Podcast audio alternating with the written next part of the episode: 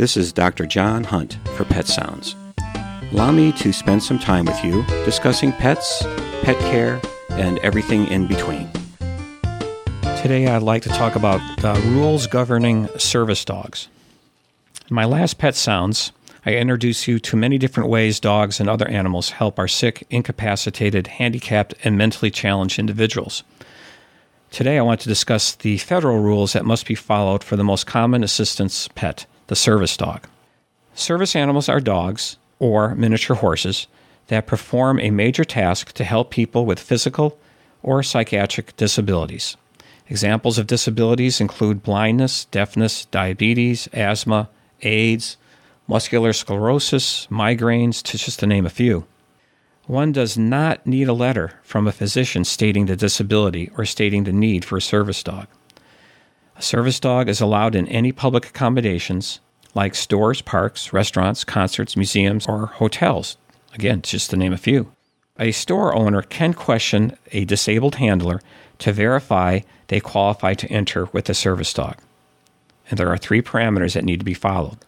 First, if asked, the handler must verbally confirm he is disabled and the dog is a service dog.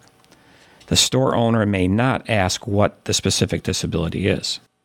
Secondly, the store owner may ask, what task does your dog perform specific to your disability? The handler must provide a credible verbal evidence. Thirdly, the store owner cannot ask for registration, certification documents, or ID cards, and a dog doesn't have to wear an ID vest or harness with a service animal insignia. A business does have the right to ask a disabled person with a service dog to leave if the person is not adequately controlling or attending to a misbehaving animal.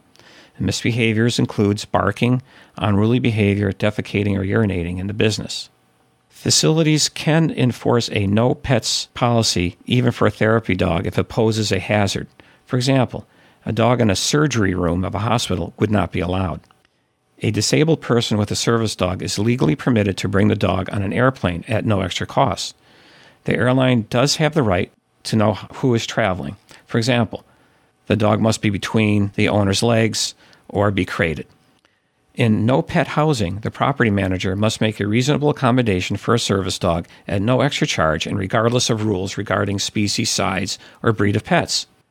Service dogs are not allowed in places of worship or private clubs. Registering a service dog is not federally mandated, but recommended. The registry helps legitimize its role and has proven to eliminate many of the hassles disabled people get while in public.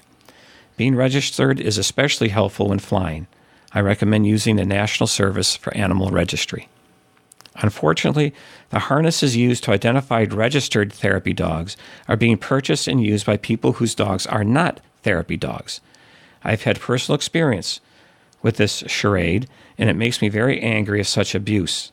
Therapy dogs are an immense help to their handlers. They deserve to use all the businesses the rest of the population uses. People using the harnesses inappropriately is really unconscionable. This is Dr. John Hunt for Pet Sounds on WERU. Thank you for listening. Remember, enjoy your pet and don't forget to give them a hug.